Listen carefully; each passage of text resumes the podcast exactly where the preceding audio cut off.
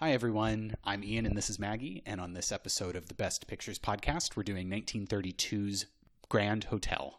Um, so Grand Hotel, we're still in pre-code era. Um, I will make note of when we leave pre-code era, and I will also do some reading up on the Hays Code so that I can actually speak more intelligently about it. Um, but yes, this is based on the 1930 play by the same name, which was adapted by William A. Drake from a 1929 German novel by Vicki Baum called Menschen im Hotel. I probably butchered that pronunciation just like I will butcher the names of almost every character in this film, um, which is why I will be referring to most of them by their actors' names because this is a star studded cast. Absolutely.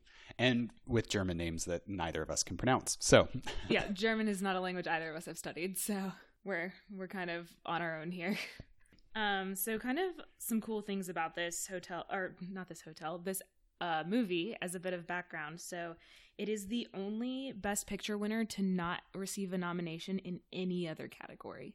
It's very interesting. I mean, I'm surprised for the costuming there wasn't something, or even the set design. Yes, we will talk about both of Oh those in detail. Um, I'm a little surprised that there weren't some actor nominations because it is such a star-studded cast, and there are some very nice performances, which we'll all also go in depth into. Mhm. Um, but yeah, it, it's it's very interesting um, that it didn't receive any other nominations. It did, however, place in AFI's top 100 movie quotes for Garbo's line "I'd want to be alone."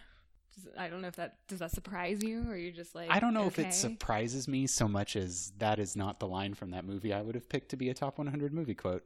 I think it's partially her delivery too. It's an interesting. That's list. valid. We'll, we'll I have was to go through happy that with list at some point. Um, but yeah, um, and so also interesting. So the adaptation from the novel and the um, into a play and the screenplay were both commissioned by Irving Thalberg, which is a name we might recognize as the producer of A Broadway Melody.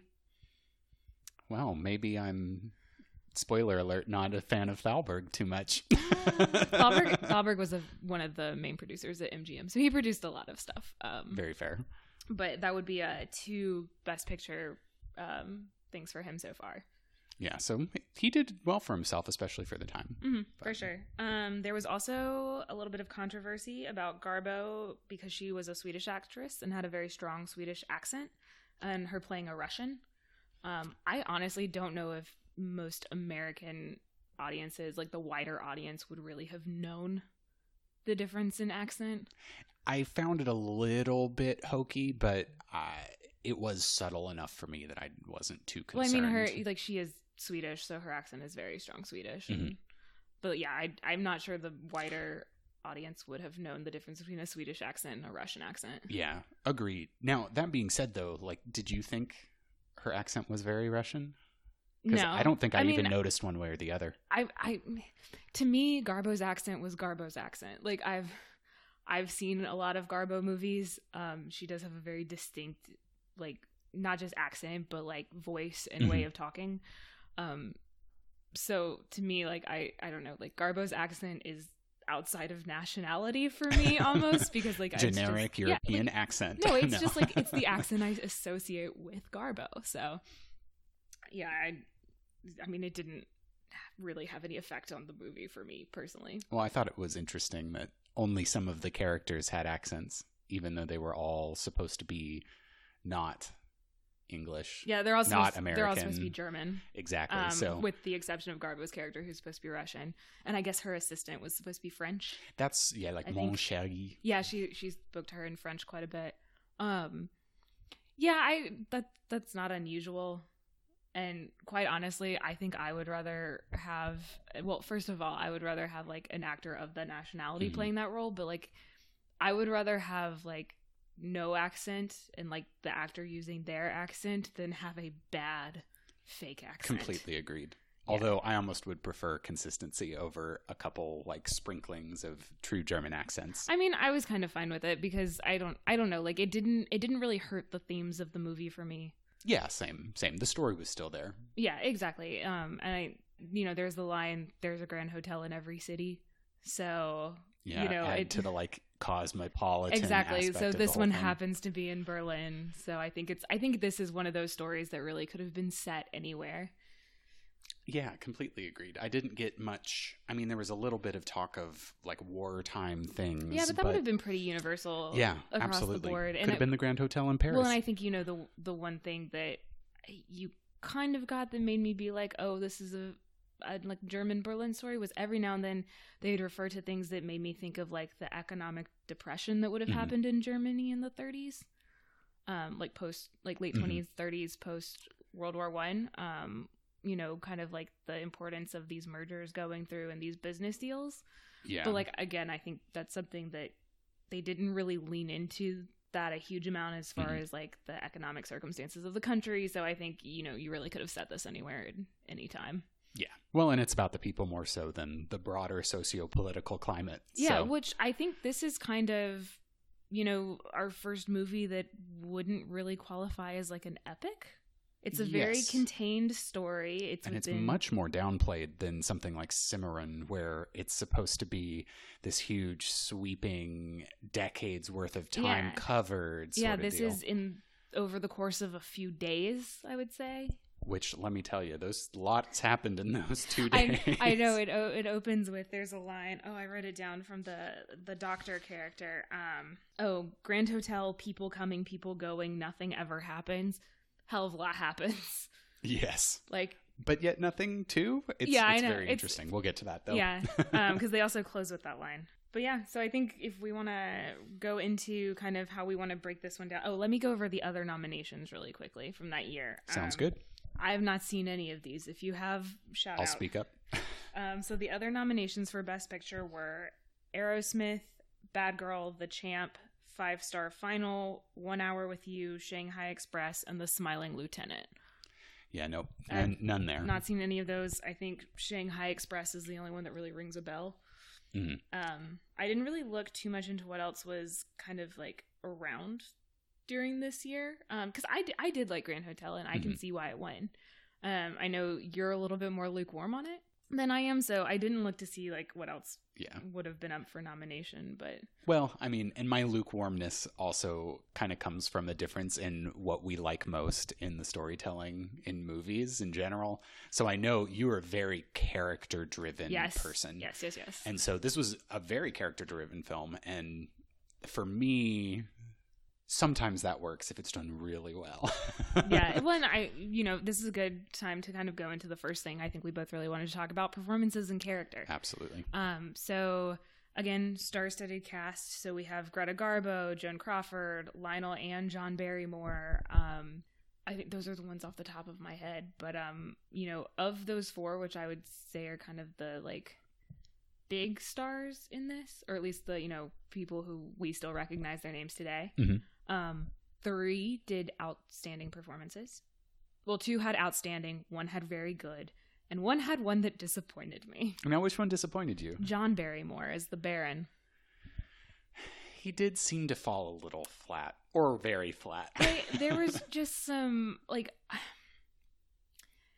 he in particular there's the scene where he's talking to garbo and it's like the morning after he's basically stayed up all Mhm. night with her because sh he was trying to rob her room then he discovers that like she's this depressed ballerina and she's about to commit suicide and he stops her Mhm. but like he he just couldn't match garbo in the scene like garbo was giving such a good performance and he just couldn't match it and like when he you know says the morning after he's like no i've actually fallen in love with you. Like this is the horrible person i am. you didn't believe it, did you? i didn't believe it at all.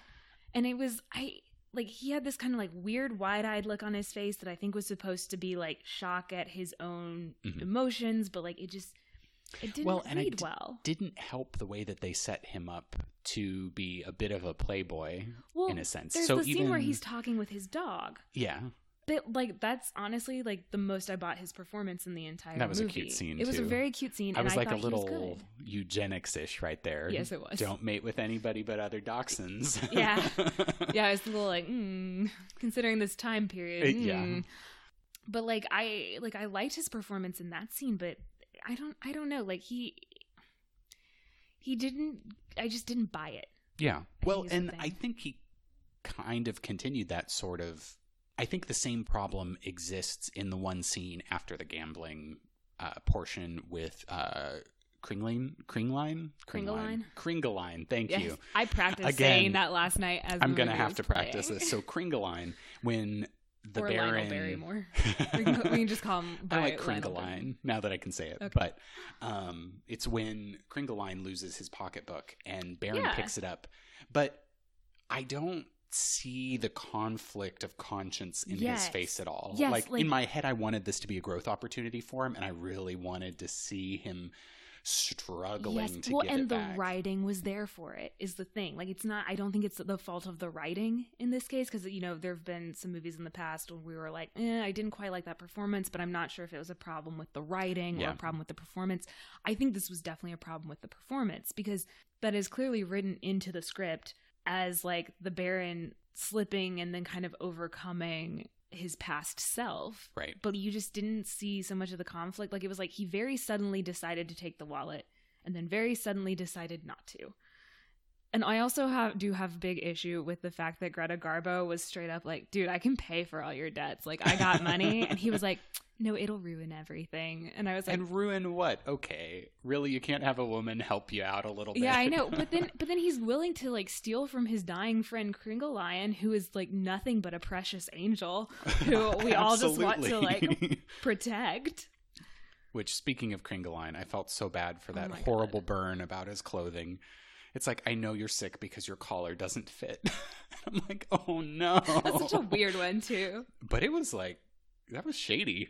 Yeah, no, but like, oh, but what a what a precious character, and the way that like the Baron and Joan Crawford's character kind of like turn around on him and like really yes. they yeah because at first they're kind of making fun of him and they're like oh this awkward you know badly dressed guy and all this stuff but they really kind of like come to know him as a person and really like Mhm. treasure him and you know the end is i think so sweet between kringelein and joan yes, crawford's it's like, let's go run away and just do what we want to do. exactly and it's so especially sweet. after you know joan crawford's character the stenographer whose name i cannot say and just won't try honestly They called her Flim, right? Flim? I- Flim? sure If she's the stenographer or Joan. Joan Crawford for the cases of me in this podcast. Um, you know, the fact that obviously she's gone, goes through so much sexual harassment the entire film, and I think I think she. Did, I'm not a big Joan Crawford fan. I will straight up say that I generally do not like Joan Mhm. Crawford. I like her performance a lot in this because she does such wonderful things with like her expressions and you can tell that like she's sort of in control in that she is playing the situation for her benefit but that she doesn't like it yes. and that she you know basically and she says like multiple times like she needs the money. Like hmm she's a stenographer. Like she doesn't make very much which i got really mad when the baron was like oh you're a little stenographer. And i was like oh my god stop. And then he like straight up like patted her butt as she walked away and i was like oh my god. Although that scene with them on the balcony, one of the very 1st Mhm. interactions between the stenographer and Baron, I really loved the close-up shots there, and the i hated the dialogue though the dialogue wasn't good, but the way that they played off each other, I thought was really good. Well, see, it didn't work for me because it's not as charming as the type of banter you usually see in True. those like 1930s um, comedies. And then also, like, her character did a 180 very fast. And I was like, I wanted her to, like, either start out at the beginning being, like, more joking about Mhm. being like, go away. Because she seemed very serious about go away, leave me alone. And I was like, either she needed from the beginning to seem more seem more joking about it, or Mhm. she didn't need to like flip so fast. And the banter just needed to be better. Well, see, I liked that flip because that adds to her self-serving. I'm going to make the Well, decision see, that helps me. In I this wanted situation I wanted thing. her to make the flip after someone called him Baron. If the Uh, flip had waited well, till no, that moment, I thought that that was what happened because you saw her expression after she said, "You're she starts a baron." she starts like warming up to him before that though, Mhm. and I like wanted her if she was gonna start off being like non-joking and being like very Yeah. serious and cold. I wanted the like instant flip to Mhm. happen right after someone said Baron because like you kind of get it, but it's like I don't know. It's I think it could have been scene- done better. Yes, it could have been done better. It could have been a little bit tighter, I think. But in general, loved her performance and like, you know, of course she deals with that incredibly Preysing. oh, preysing the industrial magnet. I love how Um, Kringer Lion always calls him Mister Industrial Magnet. Um, well, speaking of preysing, we had our butts moment. Except his butt We was almost covered. had- we was- almost had like, a butts "Darn it, moment." We're gonna have it in every film. I was, I would know, I was gonna be like, are we gonna be like 50-50 for butts at this point? Like, what is this? Um, the joys of pre-code or the not joys of pre-code, depending on on how you feel about that. well, yeah, with preysing, I'm okay with how. it no, but up. yeah, there's there's like the weird like when Joan Crawford's character like comes up to like do the sten- her stenographer job Mhm. and he's like doing like weird stretches in the bathroom and like his towel almost falls off. But like yeah, that character in general just horrible human being. Do we, do we want to like talk more about him and kind of the the end part where he kills the Baron? First off, like I again, I was like, why is the Baron in here robbing people when like he's been first off, he could just leave. Well, but who is that random police officer, soldier person that is like, why can't you get the pearls now? Oh, the like footman? He's like Yeah. a footman in disguise. I, thought I don't know. I like obviously the Baron owes some people money.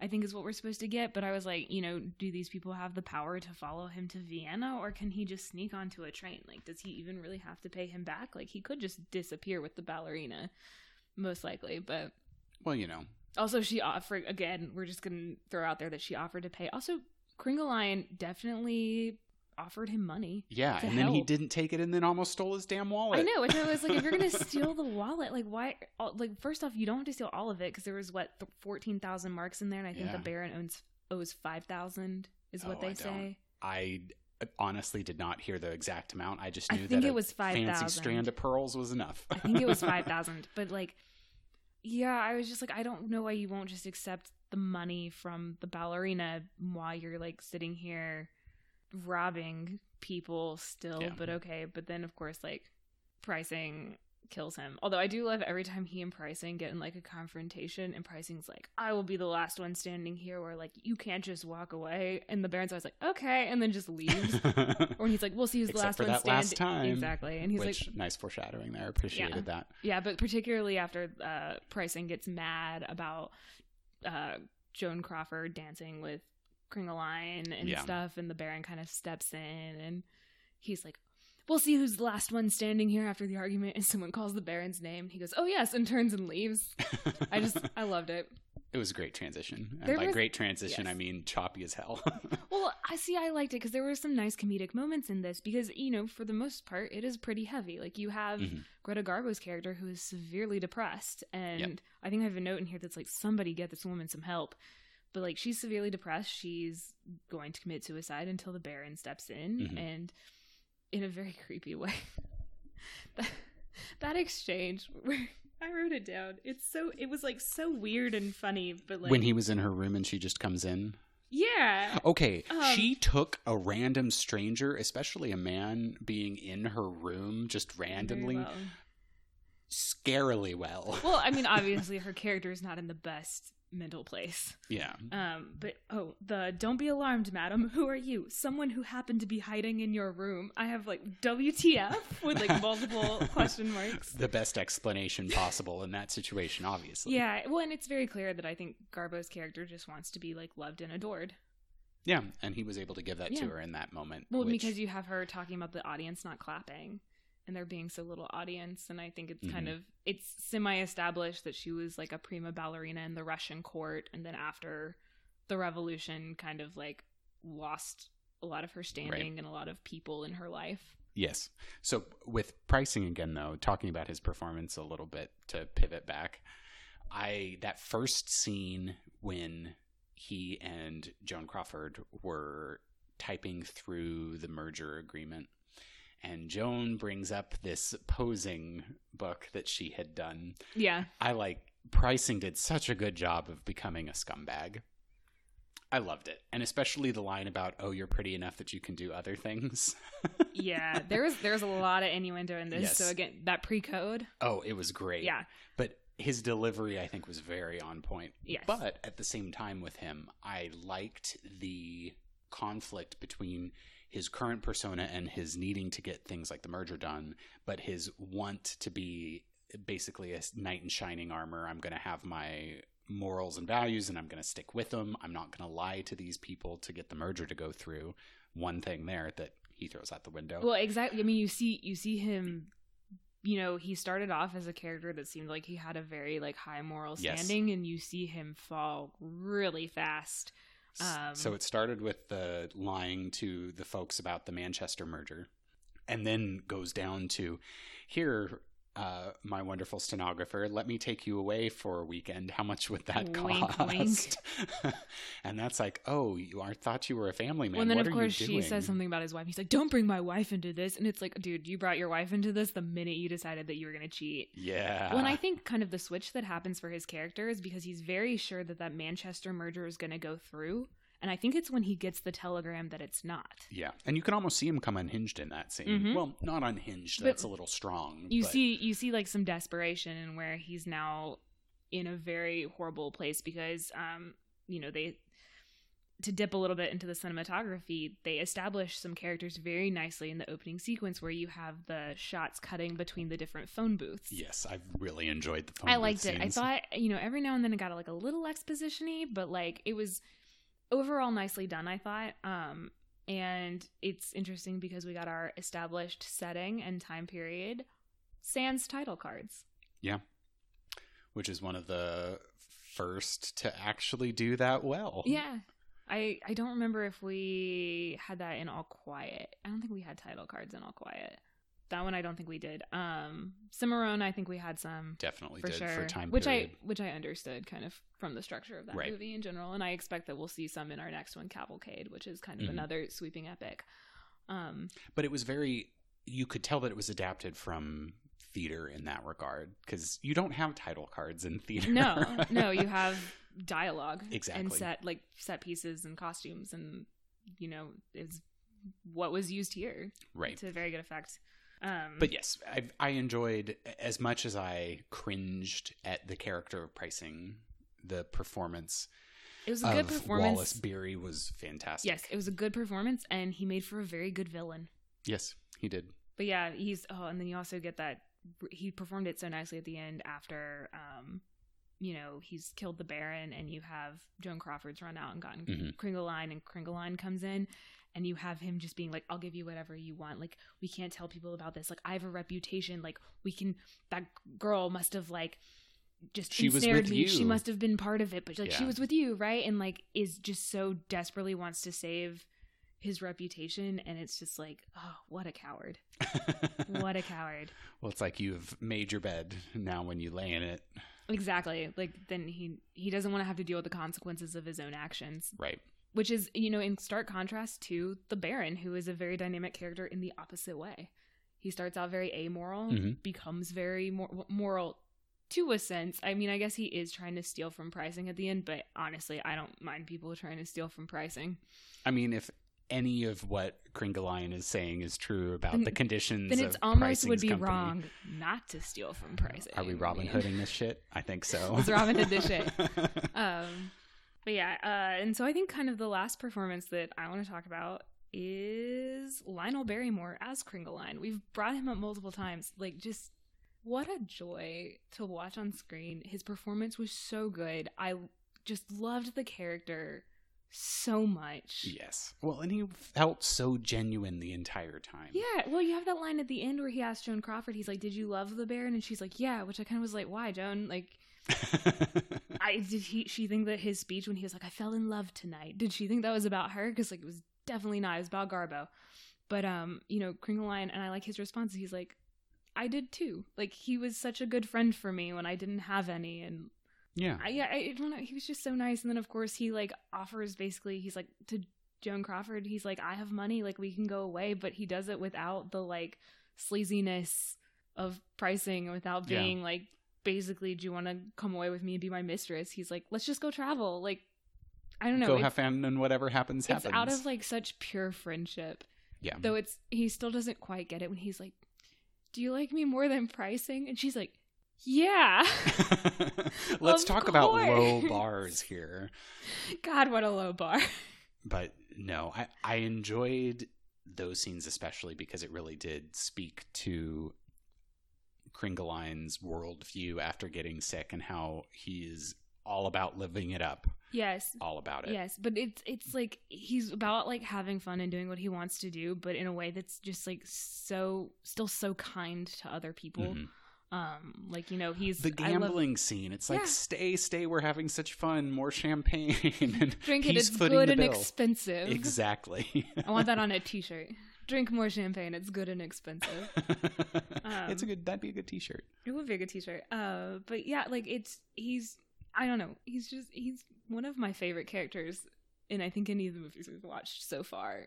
He's just adorable. He is. I still feel so bad that the doctor had such a bad insult on his clothing, but then he gets good clothing, so it's bad. I have to say that was maybe another performance I wasn't super satisfied with was the Doctor. Well, I wasn't fully sure how the doctor was supposed to play into this. Is he like the Grand Hotel's host doctor?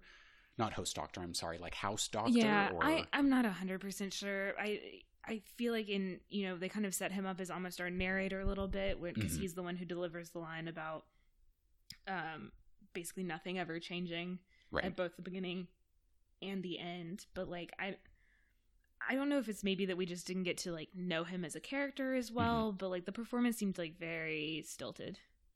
and very well maybe the aloofness was part of that character but i still again I, I struggle to see the narrative purpose of the character of the doctor Yeah, and it was just it was very one dimensional.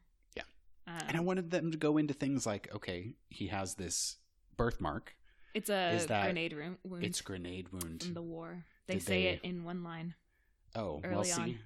you miss one line and you miss all of his character development so yeah, I mean, like you know, he's he's around, but like, I think you know having a perf- you know a character like that. I don't want to fully lay it on the performance because that one could be a little bit the writing, but having Right. you know a character that's a one dimensional, and then you know having John Barrymore's performance, which was kind of lackluster, it's just thrown into very stark relief when you also have you know the dynamic, outstanding performances of Garbo and Lionel mm-hmm. Barrymore and Joan Crawford. Yeah. Pales in comparison Yeah.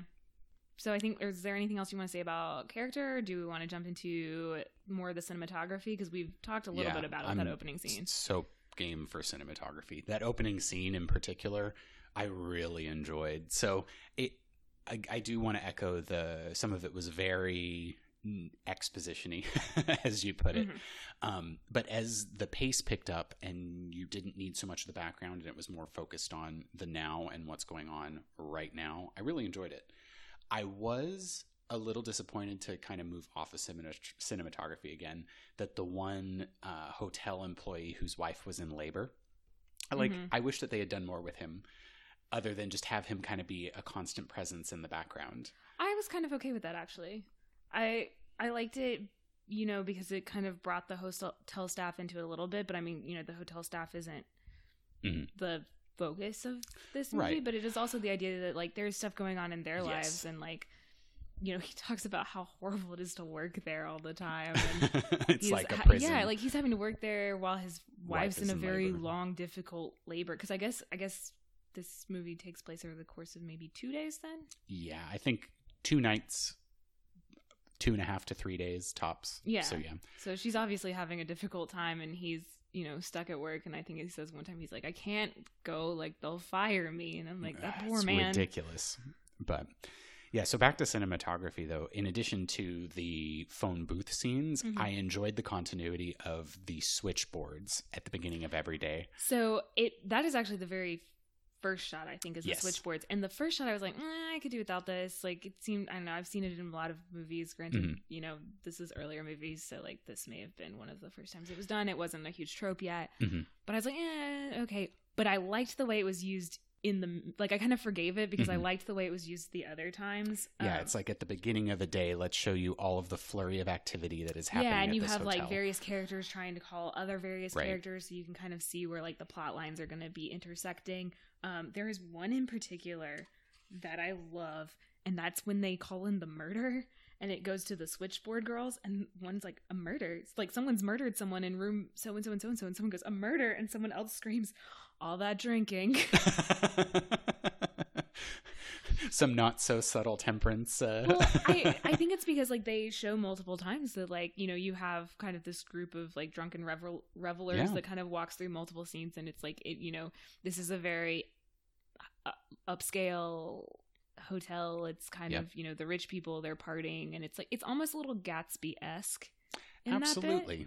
where you have kind of I guess you know Joan Crawford and Kringelein would be sort of like our Nick Carraway hmm who are sort of peering into the lives of these very wealthy individuals. Doing all of their crazy antics. Exactly. And then, you know, in the end, they run you know, away. well, Preysing gets arrested, thank goodness. I was really worried that he was going to not get arrested. I was too. I was actually, oh, when when Joan Crawford sends Kling, uh, Kringerline in there, I was actually very worried that somehow Preysing was going to pin it on him. yeah. Oh, I got so worried for Kringerline.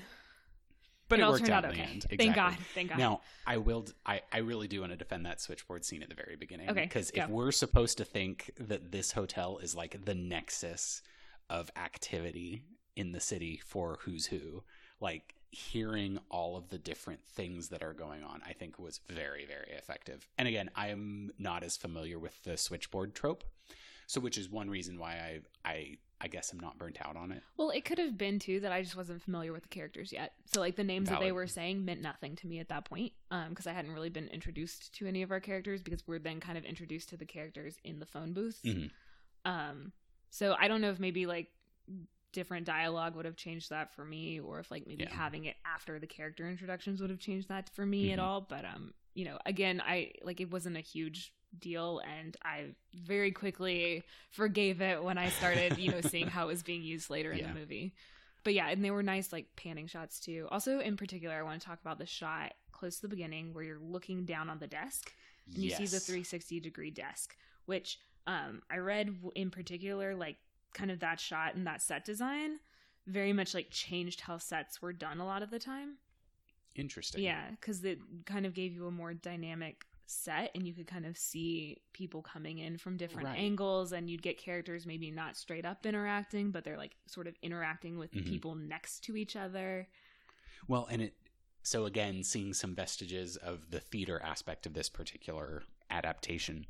It's interesting how in that scene, I'm sorry, not in that scene, in that set, you rely a lot more on the blocking of the actors to move this scene along as Mhm. opposed to camera movements and cuts. So, especially when uh, it was um, the Baron, and I think Preysing might have been there, but it was near the very beginning, and they were talking with uh, one of the people behind the desks. Mhm. Yes, it was Kringelein. Yep. Because he was interrupting this one woman trying to get something done because he was displeased with his room.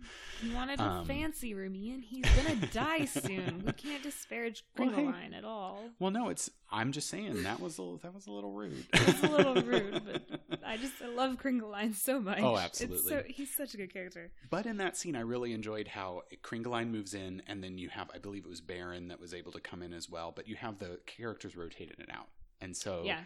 even though it was a single static shot, it still felt, felt fresh. Well, it's a different way of controlling the pacing. Yeah. But that uh, kind of I think has the same effect as like quick cuts and jump cuts and stuff. But like Yes. instead you have character movement, which I mean it's a very character driven movie, so it feels appropriate. Yes. So speaking of jump cuts, I hated a whole bunch of jump cuts in this movie. And when I say jump cut, I mean it I'm okay with cutting away from the action very very quickly. But what would happen is it'd be like you'd have the actor in one expression. So this happened with um, Garbo's character um, Mhm. in the scene when she was by herself. I believe um, it was when she was on the phone that first time but you'd have her in this one expression in one position and then it would cut and she would be in a completely different like position and expression and would move kind of in a different way so i don't know that happened multiple times throughout the films with a couple different Mhm. actors where like i get it but i, don't I would have preferred more continuity I did notice they did have the, that weird transition that was only used once that I think was supposed to indicate the like John Barrymore and Garbo had been sitting up all night. It was like that weird like screen wipe. It was like from oh, another. oh yeah It was from like another scene into like them still sitting in the same place they had been earlier, but it like was only used one. Like it wasn't. It didn't feel deliberate. Well, or it was deliberate but out of place. Yeah, I guess because like it's not like it was very different from all the transitions we'd been seeing, and I wasn't like a hundred percent sure of its purpose. Like it was just it was very noticeable. Yeah. Well, and yeah, some of the cuts I felt were a little bit sloppy. Yeah, so maybe maybe not But- best editing. no, but the the shots themselves when you weren't cutting, I think were great. There was mm-hmm. another I believe it was when Baron was walking into the hotel, but a nice it, it wasn't quite a tracking shot, but you had the camera kind of follow him and then pan around a little bit and zoom out so you could see him in the whole uh, lobby there. And so Mhm. shots like that I, I really, really enjoyed. Well, and I think kind of you know a huge part of that was the set design. You know, yeah, they having, could film all of that. having a large set where at least you know it was more than just like half of a room. right. It was you know a more dynamic set. They could really kind of move around it. Mhm. Um, I think that probably played a lot into having the cinematography Yes. be so nice. Well, and not just the dynamic shots. I some of the close-up shots were just lit beautifully. So I know oh, with in particular, uh, when we get Garbo's Garbo, introduction, yep, exactly. when she's like asleep in the bed in her which I wouldn't want to leave that bed either. Did No, you see that bed? So freaking comfy. I was like, oh my gosh. Um, but yeah, they had her lit so beautifully. Um, speaking of beautiful, this is just one thing that I kind of wanted to bring up really quickly.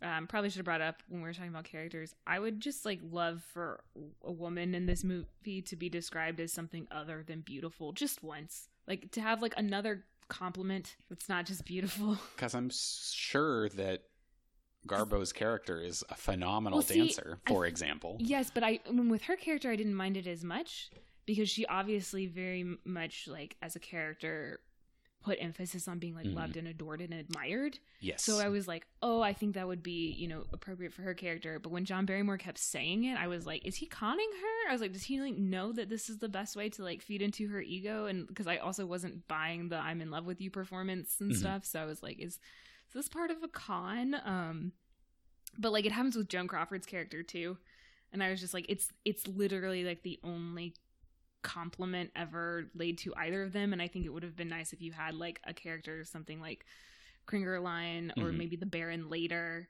just like compliment them on something else to kind of show differentiation between like them and the preysings of Right. the world. Well, and especially somebody like Joan Crawford's character with the stenographer. There's other stuff to be complimented there. Yeah, exactly. Like you're Like her wit and hardworking. or- exactly.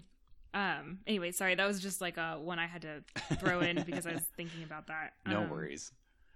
But and I think uh, you know also speaking of beautiful costumes. Oh, hold on. Oh. One more cinematography scene. Oh yes. When the Baron is going in to Garbo's apartment to steal the pearls.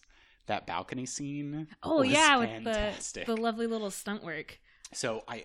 It's I also a bit comedic too, how he Yeah. gets in there and he like can't go back the way he came. Like the door's locked. He's got to hide in the wardrobe with the maid. But the one shot that they had there, looking down on him, and you could see the street below. hmm Loved how he was framed underneath the lit balcony in Well, they- between. oh, Yeah, they do something Sorry, similar. No, it's fine. They do something similar when with, during like the banter scene with him and Joan Crawford Mhm. too. Actually, where um they're kind of looking over the railing of the hotel. Although it's like oh my gosh, that railing! That railing is too damn short. They're gonna fall. it's a little weird because like it's also with the hotel shot. I was like, I don't like that looks very tall. me. Yeah. like it look, but like it weirdly tall to me. Like I was like, is this a skyscraper?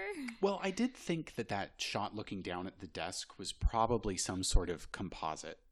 Oh, of course. So Of course. I'm curious if just the way that they happened to pull that together, it made it look much taller than I don't know. They just But in general it looked like it it looked like they it was looking down almost too Mhm. far. But that also adds to the gr- like it's the grand hotel. That's it needs true. to feel giant. That is true. Um maybe it was just out of keeping with some of the other stuff to me. Um but yeah, so now can we talk about costumes? Did we talk about sets enough? I think we talked about sets enough. Okay, cool. If you're if you think we talked about sets enough. You got you got more thoughts? No, Anything no, you want to no share with the class? with a Z. No, Okay, I'm good.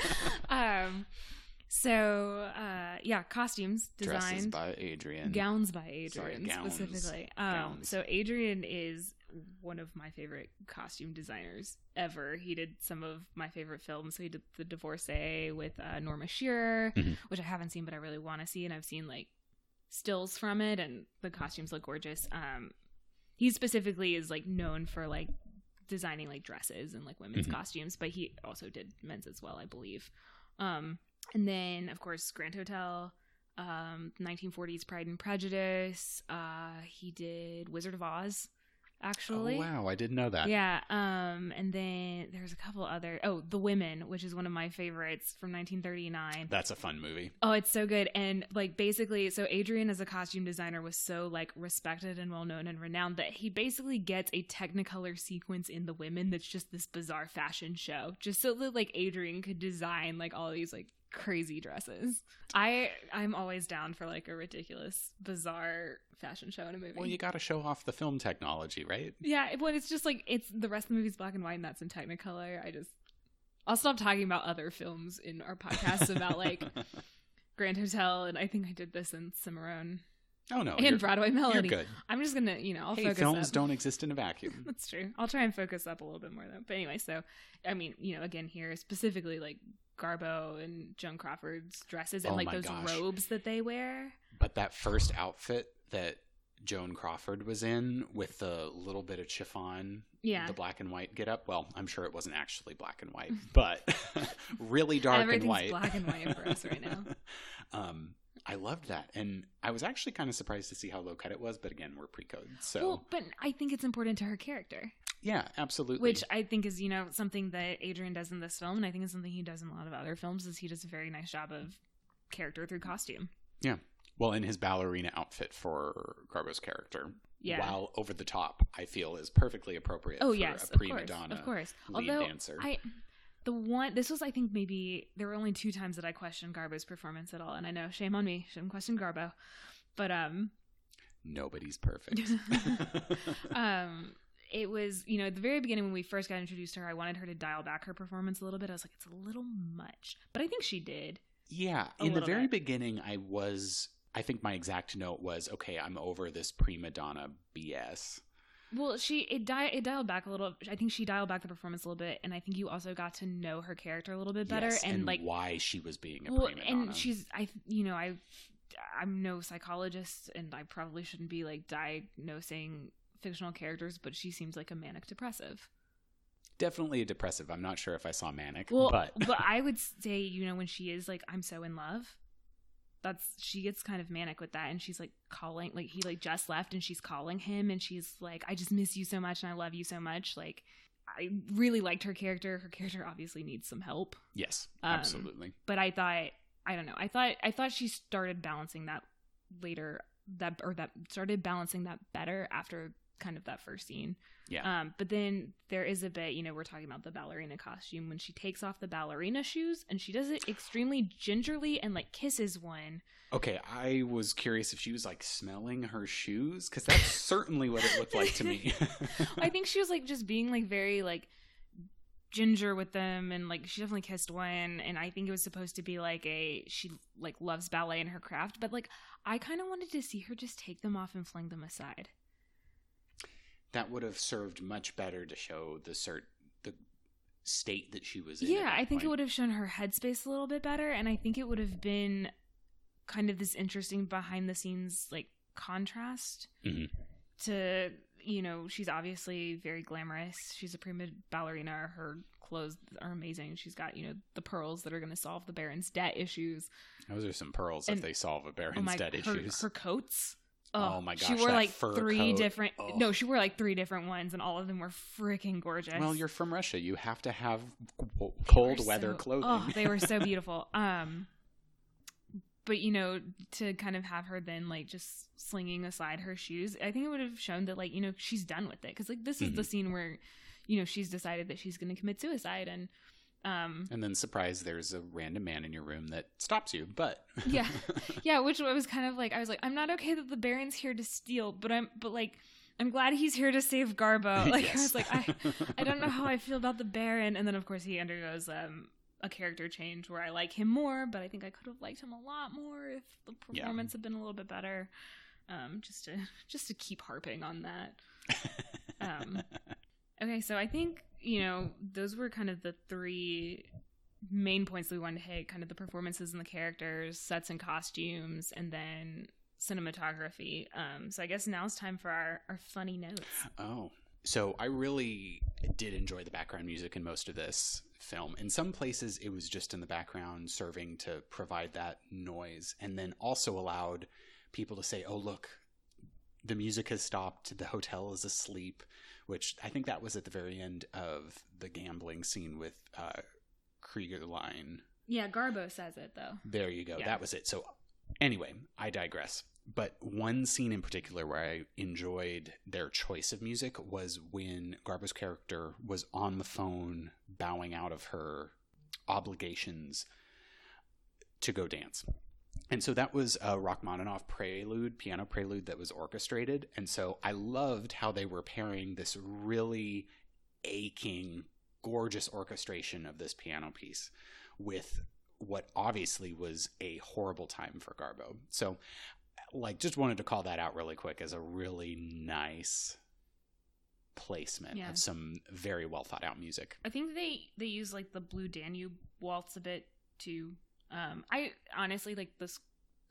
I didn't mind the score. It didn't do like a whole lot for me. Like it wasn't one of those movies where I was like, "Oh my god, Right. this score is amazing." Um, But that one scene was the only one where I really noticed it and was yeah, like, okay, perfect choice here. yeah. Um, so yeah, any funny notes, and then I think we can wrap up with kind of what our overall thoughts were on this movie and where it's going to rank in the lists we're keeping of our favorites. Absolutely. I will let you go first. Okay, so my first note, which we can cut if you want to, um, there's a line where someone says, "A man who I think it's the doctor says, a man who is not with a woman is a dead man," and then I wrote, "Ian Zombie." yeah, no, no, no, no romantically women in my life. So we can we can cut that out. If, Oh, well, if you're it's not comfortable okay. with that being in there. I just had to share that note with you and get your reaction. on no, that cracked me up. um let's see i oh yeah i do have the note where i was really mad about preysing no it wasn't preysing it was the baron uh patting joan crawford's butt i said very emphatically in my notes that that is not okay it was also not a good butts scene. it, it doesn't count on our rank of butts. It does not. it was Um, very bad. let's see what else did i have Well, going back to that one scene where Baron is getting into the ballerina's hotel room, hmm I just thought he was bouldering like a badass. oh i have stunts oh my I enjoyed that. Um, Both of those are good. yeah and then um i had, i have so many notes that are just like love kringelein and like lionel barrymore killing it I have so many of those. Um, there's also one, I think it's between Garbo and the Baron, where she's asking him to, you know, come on the train with her to Vienna. Mhm. And um, he's like, I can't. And she goes, Why not? And then he goes, I'll try. He It was didn't try hard very- enough. I mean, he tried pretty hard, but it's just like a weird exchange. Also, just gonna point this out like, the Baron has squandered away his fortune through gambling. So his solution to, I need money, Is go is gamble. like he's he's a bad gambler. Like it's established. Well, and he loses all of that money again that he could have paid off his debt with. Well, and I don't understand. Like he should have just clued in Kringelein because I'm sure Kringelein would have been like, yeah, we'll go 50-50 on the winnings. Which that was a lot of winnings. Yeah, which like at the very least puts a dent in what he owes and might buy him some time. Yeah. Or if he doesn't, I don't wanna like borrow irrationally all acting of it from. Garbo, like borrow some of it from. Yeah, I, I had problems with the Baron's like motives a little bit and just like I just don't know why he wouldn't want to be Garbo's kept man. well like- because it's the 1930s and apparently that's like against their idea of masculinity. Well, some people still think that. I don't know. Maybe it's better for Garbo. Maybe he would have gone back to gambling and squandered her away her fortune. I don't know.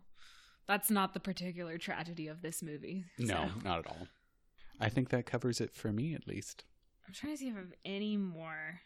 Oh, I will say I was on the edge of my seat when we were hearing about the one hotel employee's child and wife, I was like, "Oh no, the child is okay. Okay, good." And then And I was then I like, was like, "Oh, oh no, is the wife okay?" No, I got so worried because he he's the way he's on the phone and the way he starts talking almost makes it seem like something bad's happened, and I was like, "Crap! Did like the wife or the kid or both die?" I was like, Yeah. "Please don't let us end on this note," because like it.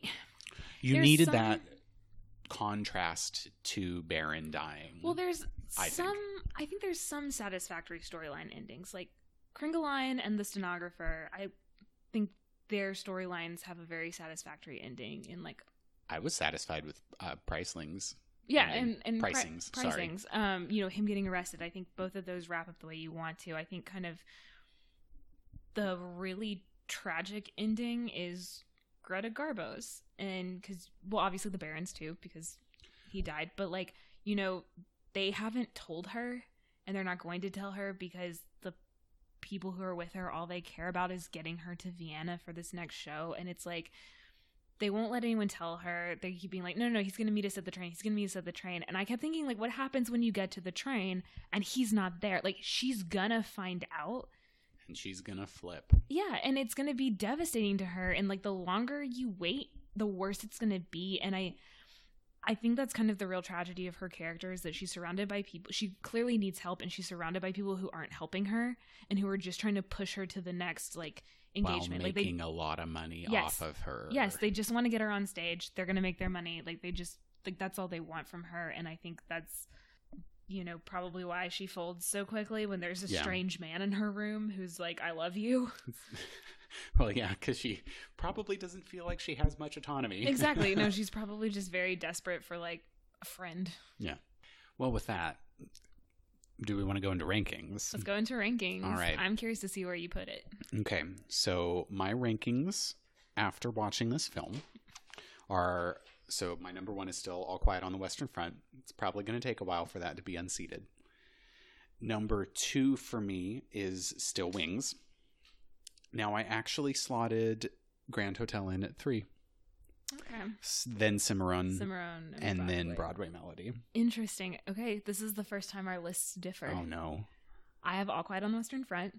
This is my first. I mean, again, like I'm like you. You can't see the look I'm giving Maggie I- right now. Ian's Ian's like looking at me like, uh, really? Um, of I no, I'm like you in that one where I think that one's gonna be up there for a long time for me, even with some of the movies that I know are upcoming. I you know, I'm like I could see it still staying there after some of these movies that I know are coming that Yes. I really love. Um, it had a very profound impact on me.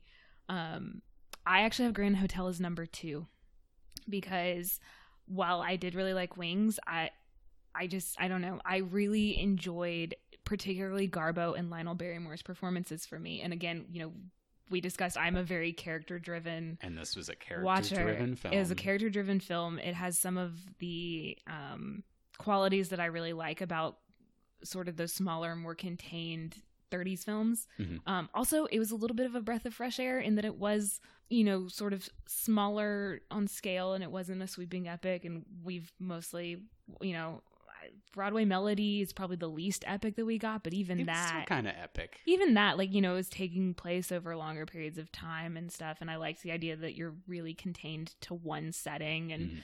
you're getting to just watch some very good character interactions um well, and you can make the set so much nicer when you don't have to pay thousands of people to simulate war scenes for you. yeah um so i yeah i'm putting grand hotel as number two then wings is number three cimarron broadway melody Well, we can differ on two. I'll allow it. our by the end of this our lists are going to be way different i can tell you i have a feeling i'm going to have a lot more older movies at the top of mine and I'm you'll have a lot Silence more of the Lambs ones. at number one. I'm so No, scared. I'm not really. so scared about watching that. Watch, watch that go to the top of my list after I'm like already dreading having to watch that. I don't like horror movies, listeners, so that that's going to be an interesting one for me. oh my. You're Well- going to be like, "Did you see that thing?" I'm gonna be like, "I can't. My eyes were covered." no, you got to leave them open. All the action, all of it. Oh. So, Okay. I think that's it for Grand Hotel. Thanks for listening, and uh, I guess we'll see you guys next time when we do Cavalcade. another western. No, Not a western. no. uh, You also didn't know what it was. I also didn't know what it was. I was under the impression it was a musical, so I looked it up, and it's not a musical um, because I didn't know what the word cavalcade meant, and I just thought it sounded like a musical name. But this is not the first time I've misguessed genres Well, of films, so Listeners, suspense. yeah. Maybe maybe you can find out what it is too next time, or you can Google it. Like Google, thank Yeah. you. Google will tell you. Um, so anyway, uh, third sign off that we've done this episode. Um, thanks for listening. If you want to follow us on Instagram or Twitter, we're at Best Pictures Pod on both. Um, you can subscribe to us on iTunes. Uh, hopefully, by the time this episode goes out, also Stitcher and a couple of other places. I have to get our episodes up on there. Um, but uh, we, you know, if you can leave a review, we'd love a review, preferably five stars if you're feeling it, which hopefully you are. Um, and if you're not, please send us an email. yeah, tell you know, send us an email, tell us kind of what we could do that might make this a better experience for you as a listener. Um, and to do that, you can email us in at bestpicturespodcast at gmail.com. And with that, I'm Ian. I'm Maggie, and thanks for listening.